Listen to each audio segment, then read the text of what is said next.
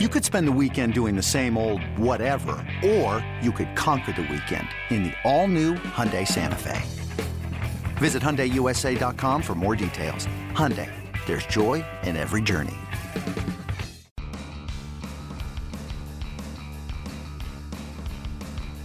You're listening to MLB.com Extras, brought to you by MLB.tv. It's baseball everywhere. It's Tuesday, January 9th. We're talking some Cardinals baseball as we bring in cards reporter for MLB.com, Jennifer Langosch. Happy New Year, Jennifer. And a little over a month or so till pitchers and catchers report to spring training. But before we get into lineup rotation and all that for 2018, let's look back at the offseason and from your perspective as the team or an organization accomplished what they set out to do prior to the offseason beginning? You know, they, they've accomplished a number of things. You know, you look at a hot stove season that's been pretty cold across baseball. The Cardinals were actually one of the more active teams in the month of December. They went out, they signed Miles Mikolas, who filled a rotation vacancy that they needed with the departure of Lance Lynn. They went out, they got Luke Gregerson, somebody that they believe can pitch somewhere in the back end of their bullpen. And their biggest move to date, of course, going out and trading for Marcell Ozuna, who uh, not only upgrades their outfield defensively, but certainly transforms and deepens the look of their lineup. So, you know, that being said, uh, you know, there's still some question marks with this team as far as the back end of the bullpen, particularly with that ninth inning. This is a club that does not have a closer in place. Of course, Son Wano becoming a free agent at the end of the 2017 season. Trevor Rosenthal recovering from Tommy John surgery and has since been released as well. So the Cardinals still out there looking at the closers market, both free agent options, which there's not very many left. Greg Holland, Addison Reed, probably the two guys, um, you know, most likely if the Cardinals go that route. Also, of course, you know, checking in with other teams to see if maybe they can acquire a closer by trade. So um, this is a club that still has money to spend again, still wants a ninth inning guy, and it's a team that could really pounce if the market drops in terms of asking prices, even for, say, a starting pitcher. So they want to be opportunistic. So I don't think the Cardinals are done just yet. So again, even though maybe it's been a little bit of a quiet offseason for baseball fans, stay tuned. I still think there's a few moves here to come in St. Louis. Nice. Yeah, I'm sure fans there uh, want to hear that as well, especially shoring up the back end of that bullpen, as you said. And we'll get more into that shortly. Uh, Marcell Ozuna, pretty good consolation prize, losing out on Giancarlo Stanton, but bring in Ozuna. I mean, that's a big name. That's a big bat right in the middle of that lineup. So let's look at the lineup right now. Um, last season, the Cardinals finished 13th in runs scored, so right in the middle of the pack. They batted 256 as a team. So Ozuna enters the picture. Do you see the Cards bats that lifting the entire order and they vault into the top five, top 10 in baseball? How do you see the lineup shaping up next season? Yeah, I mean, there's interesting because there's still a few question marks left, starting with who leads off. I mean, this is a club with Matt Carpenter and Dexter Fowler. Um, they essentially have two leadoff hitters, and they haven't yet decided which one will hit first. The other will probably hit second. My guess is that the Cardinals um, keep Matt Carpenter in that leadoff spot. It's where he's been most productive in his career, and for whatever reason, it is where he is most comfortable. So you look at a lineup that probably starts with Matt Carpenter, followed by Dexter Fowler, and then I would guess that you have Tommy Pham and Marcell Ozuna right there at number three and four.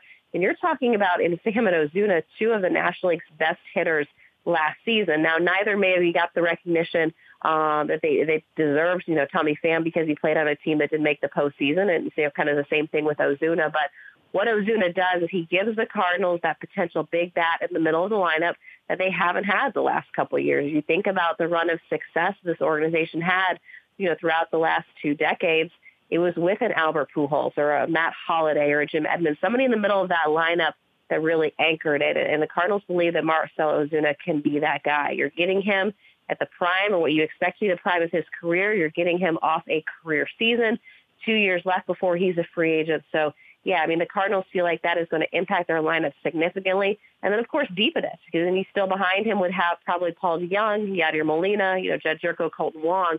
All of a sudden, you have a lineup that, you know, one through eight looks probably among the deepest in the National League. And also, as you mentioned, I mean, the, the run of Cardinal success over recent years, so much is uh, connected to the strength of the rotation and just the pitching staff as a whole, as well as the bullpen. And uh, so, take us through the rotation going into 2018. Last season, middle of the pack, 11th in terms of runs allowed, a 4.01 ERA as a team. What's the improvement? Do you see improvement going into this season? Yeah, you know, to me, there's still some question marks with this rotation. You still have Carlos Martinez atop it.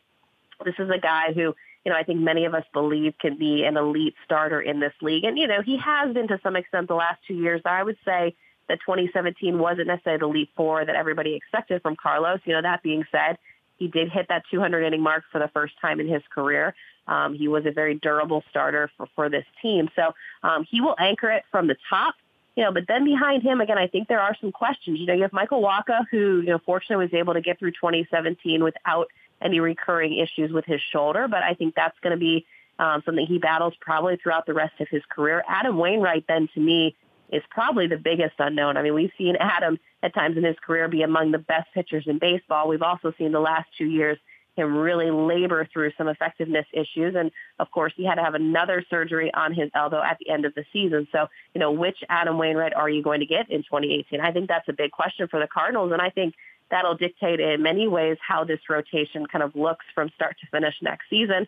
Uh, Miles Mikolas, a, a guy who has had a lot of success the last couple of years in Japan, can that translate back here into the majors? The Cardinals hope so. They they believe that um, what he's been able to figure out the last few years will help. And you know, then you have a crop of young starting pitchers, and I think this is where the rotation gets very interesting for the Cardinals. I mean, uh, Luke Weaver, a guy who we saw have a lot of success down the stretch last year, probably the inside track to that fifth spot in the rotation, but you know, pushing him are going to be a guy like Jack Flaherty. Uh, you have Alex Reyes, who's expected to come back from Tommy John surgery maybe a few weeks into the season. Dakota Hudson. You have all sorts of young starting pitchers kind of on the horizon. So um, again, to me, there's still a lot of question marks in this group, but I think where the Cardinals could benefit from is their depth. And then they do have a number of young pitchers that at some point next season, maybe at varying points next season, could each make a different impact. Yeah, and, and frankly, when you know when we talk with a lot of different people about teams right now and MLB.com reporters, that seems to be a theme is question mark in the rotation. So the Cardinals certainly aren't alone there in terms of um, you know front end starters, but depth does matter, especially over the course of the season. As you said, that's really important. And you start off, Jennifer. You mentioned the bullpen right off the bat and how the Cardinals probably aren't finished, and in terms of the closer role, you know, as well, and that's obviously crucial to this team going forward. Uh, one minor uh, deal yesterday, they signed uh, Preston Guilmet to a minor league contract. I guess he last appeared in the majors back in 2015. But focus on the bullpen, if you could, Jennifer, for a little bit, and look look at what the Cardinals are still expecting to gain out there in the free agent market. Yeah, I mean, really, again, the ninth inning is the biggest kind of unknown. You you look at the free agent options. You know, this was a team that was interested in Wade Davis and had kind of pursued that, but obviously Waden is no longer on the board as an option with you know the signing with the Rockies a couple weeks ago. Um, you know, so Greg Holland would be the guy. Of course, that comes with usually a pretty hefty commitment, both in terms of years and dollars. The Cardinals, you know, are also exploring the idea of signing somebody who maybe has had a lot of success as a setup man. Um, but they, they believe can again translate that success into success in the ninth inning. Again, Addison Reed, who I mentioned earlier, could fit that mold you know, you look at the options they have right now. You know, Luke Gregerson, who they signed last month, has closed before. He was a closer in Houston for a season. That being said, he's coming off a subpar year. We saw his home run rate spike. We saw some other issues there. So I'm not sure that he is necessarily the guy right now. But there is always a possibility that the Cardinals go into spring training kind of with an open competition. Um, you know, we talk about depth in the rotation. They do have decent depth in the bullpen. I mean, I think they've kind of got the bridge from the starters to the closer covered. It's just a matter of who can step up and pitch that ninth inning. So, uh, you know, I think you're going to see guys like Brett Cecil and Matt Bowman, Tyler Lyons, John Brebbia play big roles here for this team as far as late inning relievers. But again, this is a club that does want somebody with experience in the ninth inning. Manager Mike Matheny, um, you know, has said as much, you know, even as recently as the winter meetings, that he believes that ninth inning is a different animal and would prefer to have somebody who's done it before. So um, to me, that kind of remains the Cardinals' biggest priority, and we'll see here in the next couple weeks if they're able to address it. Yeah, I mean, open competition sometimes not the worst thing to have in camp. It makes people raise their level of play for sure. And Jennifer, as we wrap up here, um, the rookie career development program that MLB does took place last weekend. Cardinals pitcher Jack Flaherty took part in that. MLB Pipeline's Jim Callis caught up with Jack Flaherty at last weekend's rookie career development program, and here's what he had to say. Uh, Jack, you had a, a, big year this year. You went from Double A to the big leagues. Had the best year of your career, you know, performance-wise. What do you? Th- what was the difference this year? I mean, I know from talking to scouts, I think you were throwing a little bit harder than you had in the past. Was there more to it than that? What was the difference for you, know, you this year? I, I would say that definitely there was kind of an uptick in velo, but it was really just getting back to what, doing what I do well. Like I felt like my walks went down. I felt like I got ahead more. You know, early on in Double A, all I wanted to do was coming out of spring was to get off to a good start, and I felt like I did that really well by just kind of taking a step back and doing what I do well and like what I did well in high school, which was throw strikes, get ahead of guys, and then be able to pitch off my fastball and throw all my awesome pitches for strikes, which I don't feel like I did really well the last year, which is why I struggled a lot. And so for me, just to kind of get back to what my basics were and what I do well, I think that really led to some of the changes and you know led to me having more success. And then you know, like you said with the velo, there was just an uptick in velo as well that um, you know let me get away with a few more mistakes. But really getting ahead of guys was where um, I just kind of felt myself get more comfortable and get back to pitching the way I know how.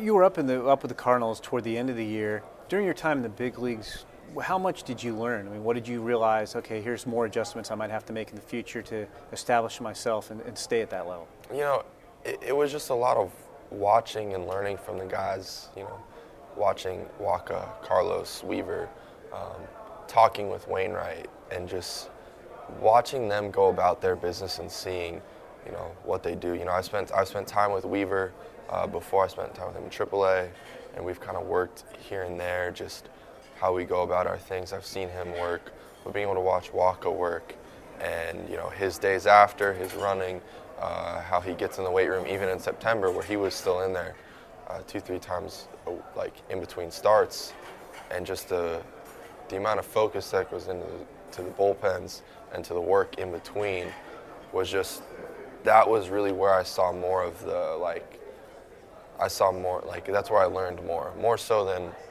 kind of on the field stuff where you know I was pitching, you know, make certain mistakes, but for me when it came to just pitching, it was just kind of the same things where I didn't do what I normally do well, which was get ahead, throw strikes, work off my fastball.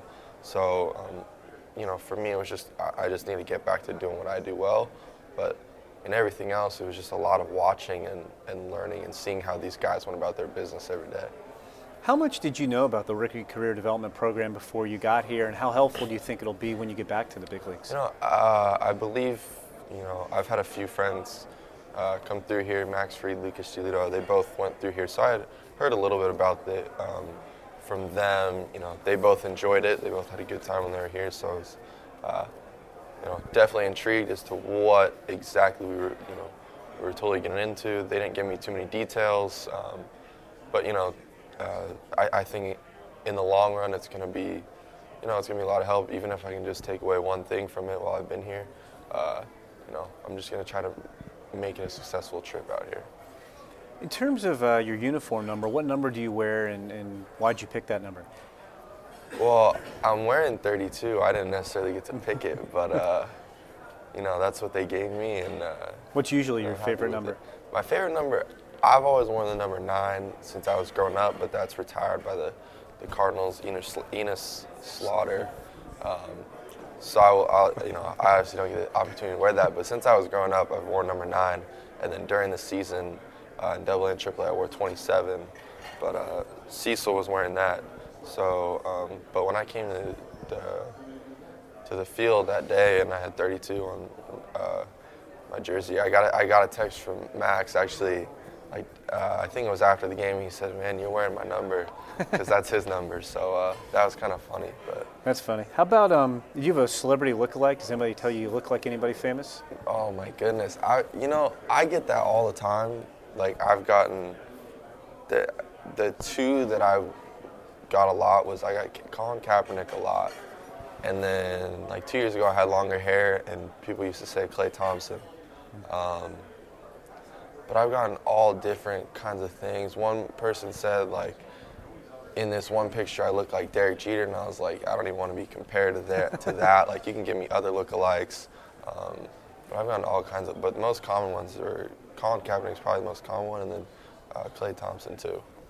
Gotcha. How about your uh, craziest baseball experience? Craziest baseball experience? That's like ever. Ever that had to be, I think I was 13, 12, 13 years old, uh, playing in a tournament, and we went in like we were the number one seed, and we lost our first like basically like playoff game, and then we had to because we lost, we had to play six games in two days. Wow. And so we had to win. Uh, we played that. We played that morning, lost. Then we had to play two more games, win both those, come back the next day and win three games. And in that final game, our manager got taught, or got ejected, and our uh, second assistant coach got ejected. and so we only had one coach. Um, that was probably the craziest thing. We ended up winning it too, but I, I, that's something I'll never forget. That's something all of us like we will all still remember. But having to win five games in two days, playing six games two days was, you know, that's something you only do at 12, 13 Right. years old. I couldn't imagine doing that right now. And then how about, uh, do you have a favorite MLB memory from when you were a kid? Ooh, favorite MLB memory from when I was a kid. Um, you know, it, it, it's one that I won't really forget was when, you know, I grew up in LA. Dodgers fan was when they hit. Uh, I think it was four straight home runs against the Padres. Um, they were down. I think they were down in ninth, four runs. Uh, I think they hit. They hit two or three of them off of uh, Trevor Hoffman, and I, I'll, I'll remember that. And then uh, Nomar Garciaparra ended up walking it off. Um, so off the top of my head, that's that's one game. Like, I mean, you don't see four home runs in a row ever. Right. And they did it in the ninth to tie the game. And that was that was something cool to watch. If you could tell us a little bit about the progress Flaherty has made. Yeah, I mean, Jack had a very impressive year last year, jumping from Double A um, and then finishing the year up in St. Louis. We saw him make a couple starts with the Cardinals there down the stretch. Struggled a little bit, but I think that's to be expected even from you know a top prospect. Just kind of the adjustment, um, not just to the level of competition, but also to the duration of the season. He had never pitched that much in a season as a professional, but this is a guy who has top rate stuff. I mean, he is somebody who the Cardinals believe can be a frontline starter down the road. Uh, you know, as I mentioned earlier, I think Luke Weaver, based on his 2017 season, probably begins next season with the edge for an open rotation spot. But Jack Flaherty has to be in that competition as well. He did show an increase in velocity last year, which was very encouraging, um, and also just kind of a, an improvement in terms of trusting his stuff and going after hitters. Had great success in the minors. Um, I would expect that to continue. And whether he's in the rotation opening day or not, I would expect Jack Flaherty to make an impact on this 2018 Cardinals team at some point during the season. Absolutely. So, as you said, definitely some question marks with this Cardinals team, but a lot of excitement as well, especially adding Marcell Ozuna to the middle of that lineup. Jennifer Langosch, thanks so much for the time as always. Happy New Year, and we'll talk to you again very soon. I'm Darwin Thank Zook. you. Absolutely. Thanks for tuning in on MLB.com Extras.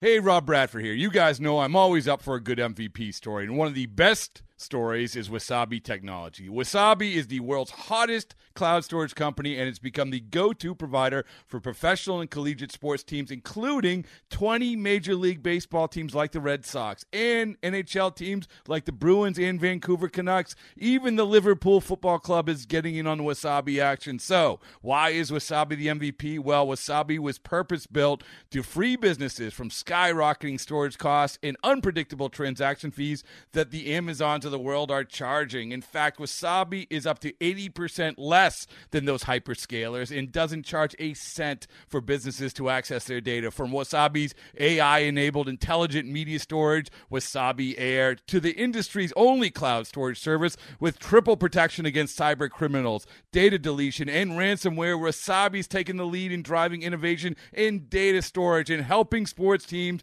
to unleash the power of their data. Wasabi, another Boston based championship team.